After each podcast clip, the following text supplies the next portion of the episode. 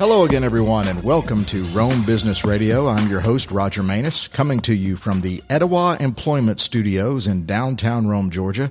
And our guest today is our gracious host, who has allowed us to embed our studios here at his fine facility in downtown Rome. It's Leighton Roberts, the president and CEO of Etowah Employment. Hello, Leighton. How are you? Roger, how are you? Pretty good. Happy to have you here. So let's talk employment and staffing. All right. So what is a brief history of your background, and how did you get into this industry? Well, you know, the background is in science. That was my major in college, but was recruited by a large staffing company in 1994 to open up offices for them. And so I've actually been in this industry for 25 years. And what is the scope of services that you provide here at Etowah Employment? It's everything from strictly payrolling for companies who have employees that maybe don't have a payroll person or maybe a human resources office. So it's everything from payrolling to actually outsourcing the whole human resources function. The employees that we have are actually on our payroll. They are actually our employees. We pay all the payroll taxes, W-2 generation. We pay all the workers' comp, everything. So the value to a employer is that we also do recruiting. And with a 3.5% unemployment rate, especially in our area, it's a huge job to provide workers for companies. So companies can then spend their precious time and resources concentrating on what they do. Correct. They can conduct their business and leave those, granted, hugely important areas of business administratively to you. That's correct. So how would an employer? How do you find these businesses, or do they come to you? Is it networking? How has that worked over the years? Yeah, you know, I'm asked that question a lot, which is, you know, what comes first, the chicken or the egg? You know, do you go out and find employers first, or do you find employees first? And the answer is at the same time. So a lot of because Etowah Employment has been in business for so long, a lot of clients call us by reputation. They know that we're going to treat them, any candidates that come in confidentially, whether that be somebody making $850 an hour or $400,000 a year. So what we see a lot is a client that will call us and say, you know, we have a manufacturing facility and we want to staff 5, 6, 7, 8 people for this. And that usually leads to, well, we need some help finding an administrative assistant or customer service or accounts payable. So we might have 50, 60 people in an organization, or we might have just a couple. So it's interesting. Your background was science from an educational standpoint, and then just as you got out in the real world into your real life, you ended up working in this industry. And how did Etowah Employment cross your path? This is something you purchased years ago and have just grown it ever since. Yeah, I had 10 years in this human capital management arena with a very large Dutch company. And I found out after 10 years that this local staffing service was for sale. And I always discounted this particular business because I just didn't hear much from them. When I decided to purchase Etowah Employment, did the due diligence and found out that they were doing a lot more business than I thought. We've grown it from there. We started out when I bought the company, we were doing a little over $1 million a year, and we do about 7.5 million in service of 5 county area. Very high profile, great location, downtown. What about the flip side? The person looking for work. Mm. What is the process that they would go through in regard to Etowah Employment, how they might end up technically working for you, but at one of your clients? Right. Great question. They can do it many ways. They can go online at etowahemployment.com and fill out an online application. We still want to see them.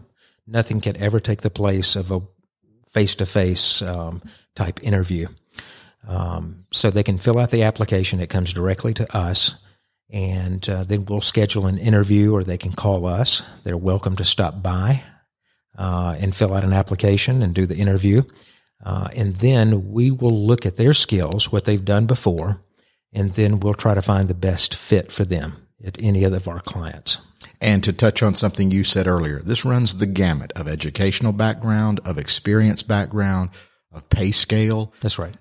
You provide that service for anybody, anywhere, anytime, correct? Yeah, yeah. And you know, because of where we're located and servicing a five-county area, basically northwest Georgia, northeast Alabama, some parts of Tennessee, you have to be all things to all people.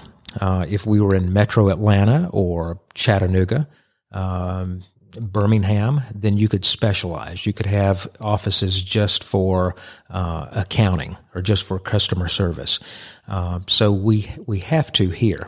But yes, it could be, you know, anything from industrial type placement to actual presidents and CEOs of companies that are making $200,000-$300,000 that a current owner wants an outsider to come in and break up a good old boy, good old girl network and wants a pair of fresh eyes. So you touched on the unemployment rate nationally and locally earlier. I would imagine in your business you pay great attention to that rate through the years. When it's low, is that better for you or worse for you? Yeah, and again, a really good question, because I've tried for over 25 years now to see what our sweet spot is. Now, is that sweet spot a low unemployment, or is it a high unemployment? If you look at it from an employee standpoint, if it's very low, then obviously it's harder to recruit. A lot of people are working. You don't have a pool to choose from. If the unemployment is higher, then you have a great number of people. But that also means that you may not have a company that's looking to expand. Correct. So it's a juggling act. But if I had to tell you, the ideal sweet spot would be an unemployment number of around 5.5%. You still have a good pool to choose from, and companies are hiring. I used to think before 2006 that this was a recession-proof business. When times were good, companies were hiring. When times were not so good, that maybe they didn't want to hire a permanent workforce, they wanted to hire just a workforce that they could, you know, let go at any time, you know, depending on their levels. Sure. There is no such thing as recession-proof business, and so we had some hard times in 2006, and it was almost like a faucet turned off. But what we found was production still had to go on. Companies were operating leaner, but they needed a workforce, and it was easier, cheaper, better for them to hire or outsource. And so they came to us to do that. I'm curious if, based on your position and where you are in the connectivity of capitalism, if you see recession coming before others. You mentioned 2006, when most people think the recession hit in 2008. Just curious. I'm going off script here. Usually, you know, it's a good barometer, our industry is, of the economy, not necessarily prediction of recession. Okay. But it's a good barometer of how we're doing. In 25 years, I've never seen unemployment this low. Now, that's a good thing, right? But when you have industries that can't run several lines of their machinery because they can't find the workers, that's a problem. So really the marketing that's being done right now by us is appealing to people that are already working. Maybe they don't like their bosses, or maybe they don't like the commute. So they're coming to us. and saying, please find me a better fit. Please find me something. And so, you know, I've said it before, but if you have a 3.5% unemployment rate, what that really means is half of that really don't want to work. Okay. So then you're left with the 1.5% or 1.7%, whatever that is. So it's very difficult to find. But to answer your question, is this, can I look in my crystal ball to see if a recession is really coming? No, I can't. But I can tell you over the course of 25 years what may be occurring. And the bigger problem that we have is lack of workers. It could be an immigration type problem, but I can't tell you for certain if a true recession is coming. Well, I didn't mean to, I guess, harp on the negative of, say, a recession. Just in your position, can you see good times coming? Can you say be in a situation where, oh, I can, a year from now, this thing's exploding and the economy is going to be going gangbusters because of what's going on in our industry right now? So just curious if you were in a position where you could kind of sense things a little earlier than other industries. Yeah, we're really optimistic, continuing to be optimistic about the economy. The downside is the unemployment number. And if there was a way as a country for us to create more people or to maybe look at immigration, having people come in that are more skilled in nature, I think that would help a lot. Okay. You mentioned your many years in the industry. What are the changes you have seen in the workforce during that quarter century? Well, you know, you look at the different generations of the workforce, and just about all the mature generation, as we say, are not working. They're pretty much in retirement now. And the way that you motivated people or the workforce in the mature or the baby boomer generation when I first started is totally different than how we motivate a Gen Z, as they call them now. So there was a great report, a great book and study that was written probably in the 90s by Yankelovich and Associates, a Madison Avenue firm. And the title of the book was Rocking the Ages, and how to motivate different generations in that workforce. And every workforce is motivated differently. For example, our parents, who were part of that mature generation, really put a lot of emphasis on a womb-to-grave job. They liked the fact that they could work for a company for 30 years, that they were going to be taken care of. Get a watch at retirement. Get that gold watch. Right. Yeah, whether it be a Timex or a Rolex, depending on which company you work for. And so they were motivated differently. They were motivated by really doing a good job. Loyalty. Loyalty was key to that. Baby boomers still, loyalty motivated a little bit more by money. But we noticed in the baby boomer generation, which ended in 1964, that a little bit more motivated by money, but doing a good job and recognition. Okay. That was key. Okay.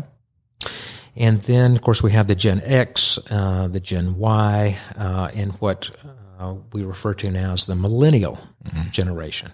So the millennials, there's a stereotype. And a lot of people ask me, what do you think about the millennials now? And wanting me to say something negative about them. And I can't, because they're motivated by a different thing. They want to work for a company that does some sort of social good. And they want to feel like they're making a difference. Okay. So it's less about money or longevity or loyalty. They want to be socially conscious. But the stereotype would be that there's some work ethic issue with the millennial generation that you're not finding. You're finding that they have the work ethic. They just want to do it differently. Yeah. Isn't it funny that if a mature or baby boomer is supervising a Gen Z millennial, that they're going to ask a question like, there's a little something there on the work ethic. Right. Okay. Their work ethic is going to be a little bit different from the mature generation. You know, even when we saw the Gen X, Gen Y, they wanted to work from home. Right.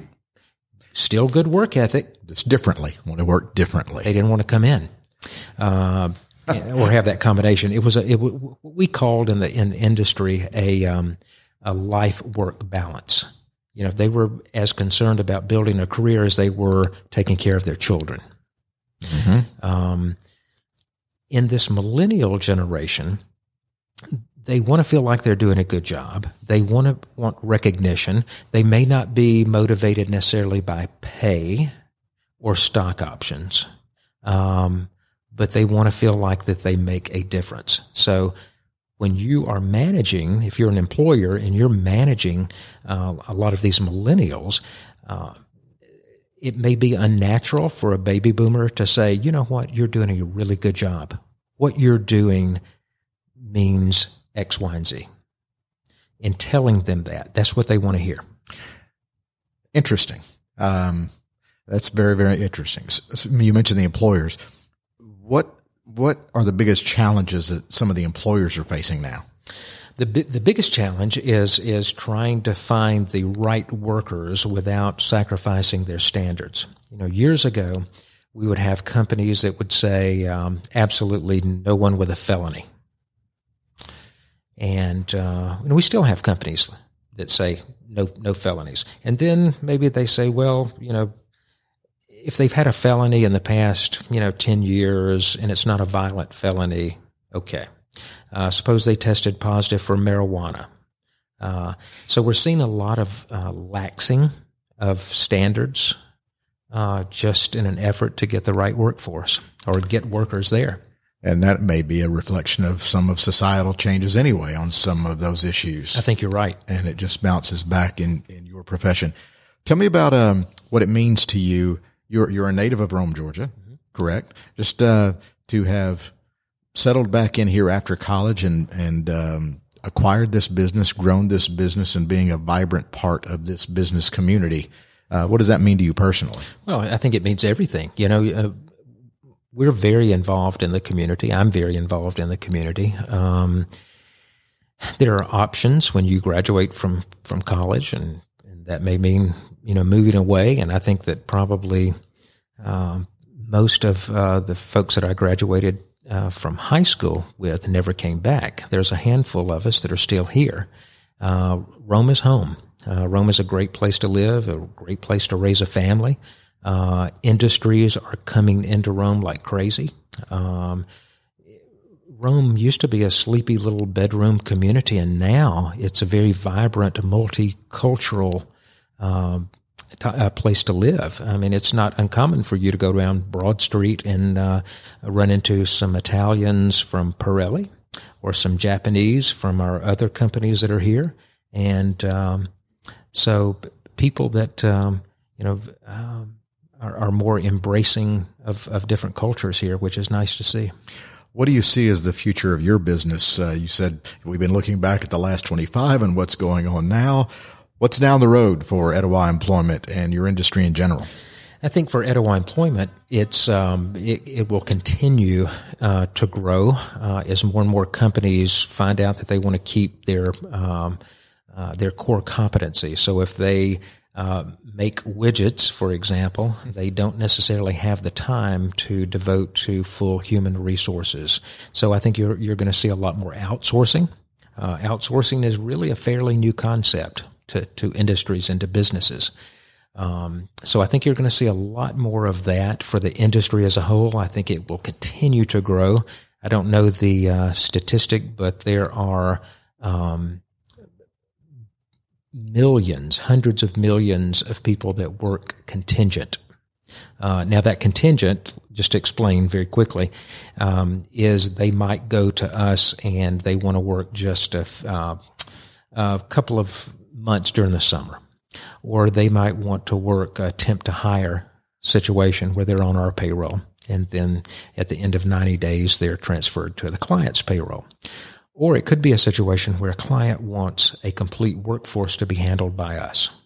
And what we've noticed over the past 25 years in my experience is that people don't really care if their paycheck says XYZ company or Etowah Employment, as long as they're being treated like a viable part of that team and rewarded, et cetera. And as long as the check clears. That's right. and for us, it will, yes. So, again, it's EtowahEmployment.com. We want to take a minute here to thank you, as I mentioned off at the top of the broadcast here. We are embedded in your corporate office here in downtown Rome, that we now refer to as the Etowah Employment Studios. So we are very thankful for your hospitality as we launch Rome Business Radio and get it growing, and happy to explore some of this business connectivity in Rome and the surrounding areas. So thank you for that. My pleasure. And we hope you open the doors for us to other people. Yes. I think we'll be able to. So we can have lots and lots of guests on Rome Business Radio. Again, my name is Roger Maness. Thank you, Leighton Roberts, the president and CEO of Etowah Employment. If you are a business looking to outsource some of your HR and employee needs, EtowahEmployment.com is the place to go. And if you're looking for work, this is a great place to come. You can start online at EtowahEmployment.com. This is a great place to come to perhaps open up some new career opportunities for you. So again, thank you, Leighton. We appreciate your time. And you've been listening to Rome Business Radio, coming to you from the Etowah Employment Studios in downtown Rome. I'm Roger Maness, and we will see you next time. Thank you.